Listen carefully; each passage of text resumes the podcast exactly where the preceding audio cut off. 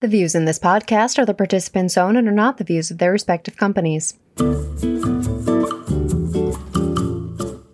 Welcome to AIRROC's The Legacy Life, the podcast asking what does a career in runoff insurance or reinsurance actually look like? I'm your host, Katie Reynolds, and today we're joined by Bill Bouvier, Vice President and Director of Assumed Reinsurance at Riverstone. Thank you so much for joining us today, Bill. I'm just going to jump right in and ask what exactly is a Director of Assumed Reinsurance? Uh, basically, it, we've got a group of claims that are assumed claims, mostly in the runoff space. And we've got a group of handlers, probably somewhere around I think it's 18, maybe now 20, both here and in the UK. And my role really is to work on training the team, providing opportunities to learn more about reinsurance, to learn reinsurance, handle the claims that come in on a daily basis, to provide them with correct systems and support in their day to day work and help make decisions on some of the larger, maybe more complicated claims, and also to help leverage my experience or network when we're dealing with other ceding companies. And how long have you been in reinsurance? So I've been in reinsurance since if 19, I can ask that question. 1991, sadly. Been a long time. That's 30 years now. Kind of fell into it. I started my career like a lot of people right out of college and went to work at Enterprise Rent a Car and uh, while I was doing that and dealing with a customer who happened to be in, in insurance, he offered me a job in the life insurance area. I did that for a while. It wasn't for me. I moved on to a property and casualty carrier, mostly doing personal lines. Liked it a lot. And then I went into another carrier local that was a startup and they offered me a position doing workers comp subrogation third party collections and also ceded reinsurance which at the time i knew nothing about they handed me the green book which uh, at the time was green for strain which a lot of people younger in the market may not know. Strain was considered an expert in the field and would put on seminars every year and would pass out a book that was kind of like the Bible for reinsurance. So I read that. I read the reinsurance contracts we had, and I started working directly with our uh, reinsurer, who just happened to be a 100% cover. So we only had one. And I kind of learned it from the ground up working with them. So I quickly learned on the go as I got into it. Then the crazy, I think at one point you had a question about one of the craziest things that's happened. So we were yeah. uh, we were a um, reciprocal. So we were owned by the policyholders somehow the policyholders got affiliated with a different management company. We were in a hostile takeover. I was about 27 years old.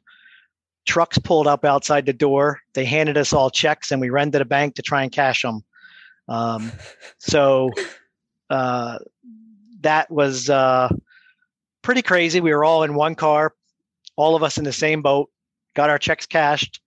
And then I quickly, luckily, found a job over at what at the time was Cigna, and I started again doing ceded claims for all the long-term exposure stuff. Moved from there up to the assumed reinsurance group and started handling assumed claims. Got noticed on an audit out at Wausau. Thought it would be great to try something new in a different state.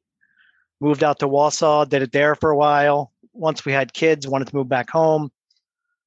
You know, one thing you learn about in this industry is uh, you make a ton of connections Connections are hugely important for not only your day to day work, but also future employment. Uh, so you kind of never want to burn any bridges.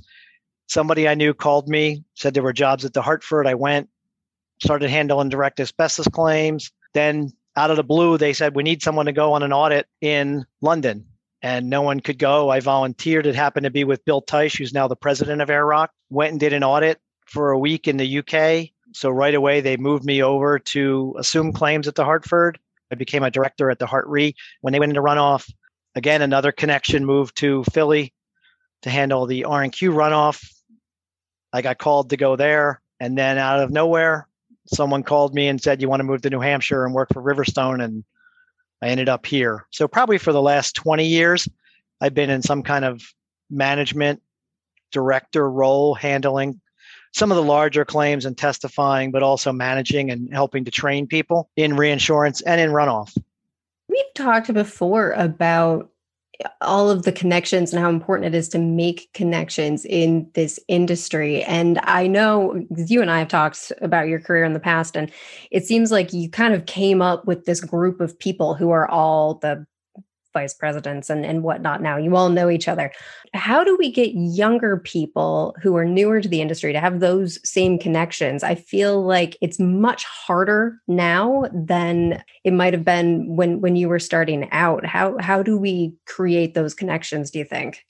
Well, a lot of my connections were in the day to day world. When I handled direct claims for the Hartford, I would talk to other people at other at other carriers and I would get into cost share meetings. And then same with handling some of the assumed reinsurance claims. Say I was testifying when I was a handler. I met the attorneys, I met the arbitrators. So I, I made a lot of connections that way. There also were a lot more, I think, than there are now, a lot more opportunities to travel and go on audits and also go to seminars like AIRROC and ARIAS and uh, IACP, things like that at and meet people.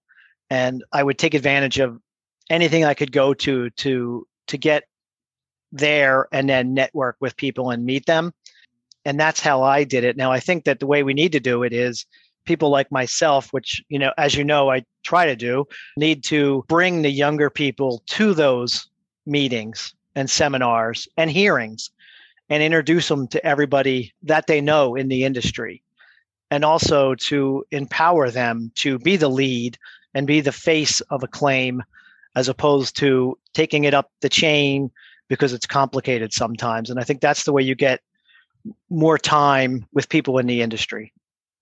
So we also have kind of a um, an issue just getting younger people or just newer people into the industry any ideas as to how to bring people in? I mean, the, one of the problems I think with runoff is you hear about it and you think, oh, it's supposed to end. Why would I want to get involved in that? Or quite often there's such a skill gap. Uh, why would a company want to invest in a, a in a younger person who who might not have you know the the skills? What what do you think we need to do? Well, as I as we started talking about, I've been doing it for 30 years and 28 of them have been in runoff with no end in sight. and you know these claims will be here long after i'm gone and probably long after you're gone. And if you look at the things that we've done you know with AIRROC with the deal forums and things like that and you just look in the press with all the deals that are out there and people want to get rid of their legacy business and they want someone to take it on. They want to not have the asbestos liabilities or the pollution liabilities dragging down their balance sheets. So there's plenty of work out there and plenty of claims. And with all the emerging risk we're looking at now, like the talc and the the abuse claims and things like that, asbestos isn't going anywhere soon. I, you know, I don't think, and all those other claims added to it, we're going to see things just continue to grow in the runoff market. I think it is a great place for young people to go because right now there is a huge gap between say people my age and the younger people and it's a it's a staffing issue you know that you hear about in the industry all the time. You got a lot of 40 50 60 year olds with the, the 60s retiring and then who takes their place because there's not a lot in the 30s and lower 40s and early 20s because people don't think it seems exciting but when you get to go to a hearing or you get to go to a conference and make a deal with somebody it's a great feeling to accomplish something and and really learn to become technical and enhance your communication skills and networking skills. So I think it can be very exciting. I mean, there's there's still going to be the grind work every day, but then when you get to go to a big settlement conference or you get to go testify in a hearing, it's it's just as exciting, I think, as as any other career out there. And I think it's probably more stable than most. You're always going to need insurance. It's in every state, it's in every country, and not going anywhere anytime soon. Can we go back for a minute? Because I did not realize that your first insurance job was basically handed to you at an enterprise rental company. Can we go back to that? Sure. How did that happen? so it actually it happened quite a bit when I first when I first started working at Enterprise. It wasn't you didn't see the commercials on TV or anything. It was late 80s it was a much different world back then and you were in the car constantly with people so you drove somewhere picked somebody up drove them back to the shop, or you had two people in the car in two different cars, and we go somewhere and we drop one car off, and I'd pick the other person up. Met all kinds of people from all walks of life. And it was not uncommon to meet a business person who, if you struck up a conversation, you could form a relationship with. And just so happened the guy I met was a couple years older than me, just got promoted to a manager, wanted someone to take over his book of business.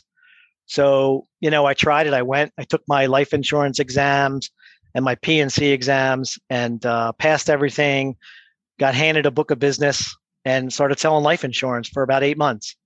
But it was a very, what I thought to be a very cutthroat business. And uh, it was not for me in terms of the way things were done at the time. And what I also found funny was that when I sold life insurance, no one wanted to talk to me about insurance. The minute I stopped selling it, everybody would ask me insurance questions. To this day, people ask me what they should get for their auto, what they should get for their life, or can I read this policy for them? And I'm always like, well, where were you when I was selling it when I was 24 years old and needed money?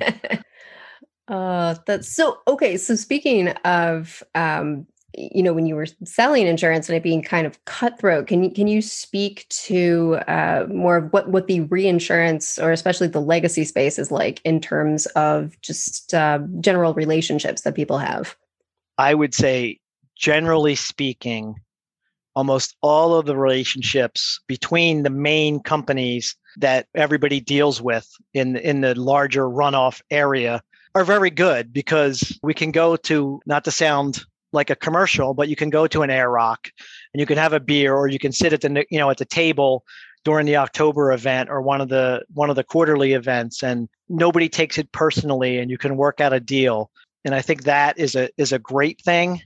When you're in direct side regular claims sometimes you know, you're dealing with a with a hostile claimant who wants their money it's their workers comp check it's it's a, a lot more personal. When you're dealing in reinsurance you're dealing with another insurance company so you both are on the same level in terms of technical knowledge and doing your job being professional and so i think that you know from that standpoint generally everybody wants to be able to do a deal get together, work it out, not spend a lot of money on it because you know you're going to be dealing with everybody again on the next claim that comes in.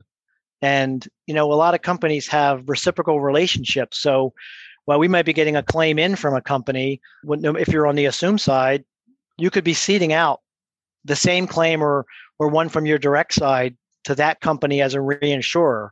So it really does nobody any good to be to be nasty about these things. And I think that more and more I'm seeing it being a less hostile market in terms of runoff because I think everybody knows we're going to be dealing with it for a long time. As you said, we all have relationships, we know each other, and so we can we can move past the personal stuff, get the claim settled, and move on to the next one. That being said, there are certain things where we're just not going to agree, and we're going to have to go forward to trial or to arbitration because of the bigger picture because we might be getting another claim in on the same issue that could be worth a lot more money or it's just so much money or or in principle we can't we don't think that that's the right thing to do. I think we everybody fights what they need to fight and then for the most part they work out deals on the other things to keep the relationships moving forward. So still generally very collegial business to business. I really think it is uh, and again the more the more you can see people in person the greater chance of that happening and continue to happen you're going to have bill do you, do you have any advice for young professionals out there who are thinking about legacy or thinking about reinsurance as a possible career? I, I would say a couple things. I think it's very important to get with a, a company or a person or someone who can help train you and give you advice on these things because a lot of what we deal with again i've been doing it for 30 years so i've seen a lot of different things where someone new handling a claim may not have seen it yet. And if you just talk to people about it and ask questions you'll find that oh yep had a claim just like that. Uh, the more you talk to people in the industry or people in your department get out of the silos and you get to learn these things and then then you know about it. And so I think ask the questions. And the biggest thing I've learned in all of this is knowledge is key when you're negotiating or handling a claim. So the more you know, the better. So do the CPCUs and the AREs and the AICs, and then read through the files. And even if it's not specific to the claim you're handling, learn as much as you can.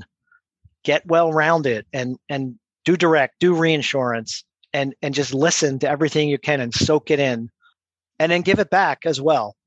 Because if you have a question, somebody else has a question, and you can always say, "I just had to claim.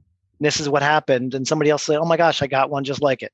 So I think it's just soak up as much as you can and take advantage of anything you can in terms of seminars and travel. I told you my job when I was working at the Hartford, people couldn't go on a trip to London because of different things. And I'm like, I'll go. And that was a big push in my career, I think. Just willing to go experience it and and learn from it. Thank you so much for dropping by today, Bill. It was great talking to you and getting your insights. Thank you to our listeners for joining us today. If you're listening to us on a podcast app such as Apple Podcast or Stitcher, please make sure to rate, subscribe, and review to help other people interested in insurance or reinsurance careers find our podcast. And with that, I think it's time to cue the music and close this thing out. The Next Gen Task Force is part of AIRROC, the only US based nonprofit association focusing on the legacy or runoff sector of the insurance and reinsurance industries. AIRROC serves the industry by providing education, networking, information, and data. Learn more about what we do at www.airroc.org or contact AIRROC's Executive Director, Carolyn Fahey, at carolyn at airroc.org. That's A I R R O C.org. Thank you, and we'll see you next time.